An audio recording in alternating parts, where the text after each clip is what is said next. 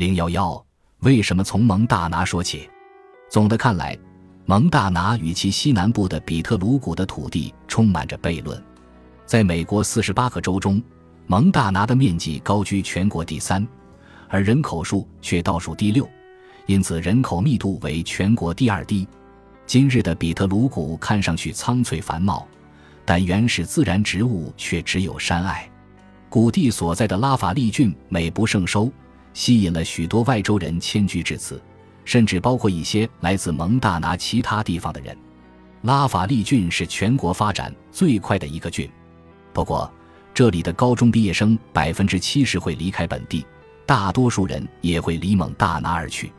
尽管比特鲁谷的人口在不断增加，蒙大拿东部的人口却在减少，因此整个州的人口趋势处于平稳状态。近十年来，拉法利郡五十岁以上的居民数急剧增长，但三十几岁的居民数却在减少。最近在此建乌安顿的人有一些是巨富，如嘉信理财的创始人查尔斯·施瓦布和英特尔总裁克雷格·巴瑞特。但拉法利郡还是蒙大拿最落后的郡之一，蒙大拿则几乎是美国最穷的州。许多拉法利当地居民甚至做两三份工作才能赚到联邦政府规定的贫困线水平。我们将蒙大拿与自然景观密切联系在一起。蒙大拿的生态环境也许是美国四十八个州中破坏最少的，而这恰恰就是许多人搬到拉法利郡的主要原因。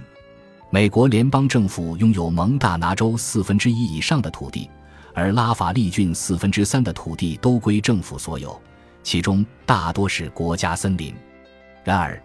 比特鲁谷正是美国环境问题的缩影：人口增长、移民、缺水、水质恶化、季节性或地区性空气质量不良、有毒废物、森林火灾日趋频繁、滥砍滥伐、土壤及其营养物流失。生态多样性减少，引进有毒物种以及气候变化的影响。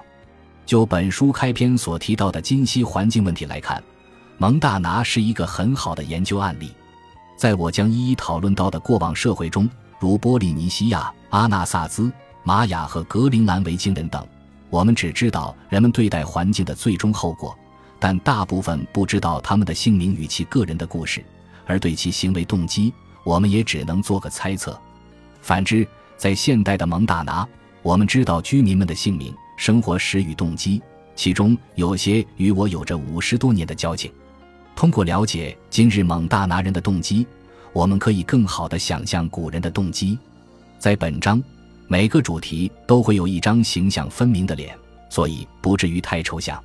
此外，对那些将在以后章节讨论到的狭小、贫穷。地处偏僻且生态环境脆弱的过往社会而言，拿蒙大拿这个例子与其进行对比，能起到平衡的作用。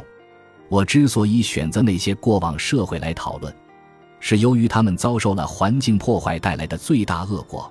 同时也有力地阐明了构成本书主旨的过程。蒙大拿虽然属于今日世界最富有的国家，其环境和人口问题似乎要比美国其他地方来的少。当然。在我所居住的洛杉矶和大多数美国人所居住的大都市中，环境问题日益严重，如人口稠密、交通拥挤、乌烟瘴气、水质低劣、缺水以及有毒废物危害。相比之下，蒙大拿远没有这般严重，但还是有其自身的环境和人口问题。我们可以借此了解美国其他地方环境问题的严重性。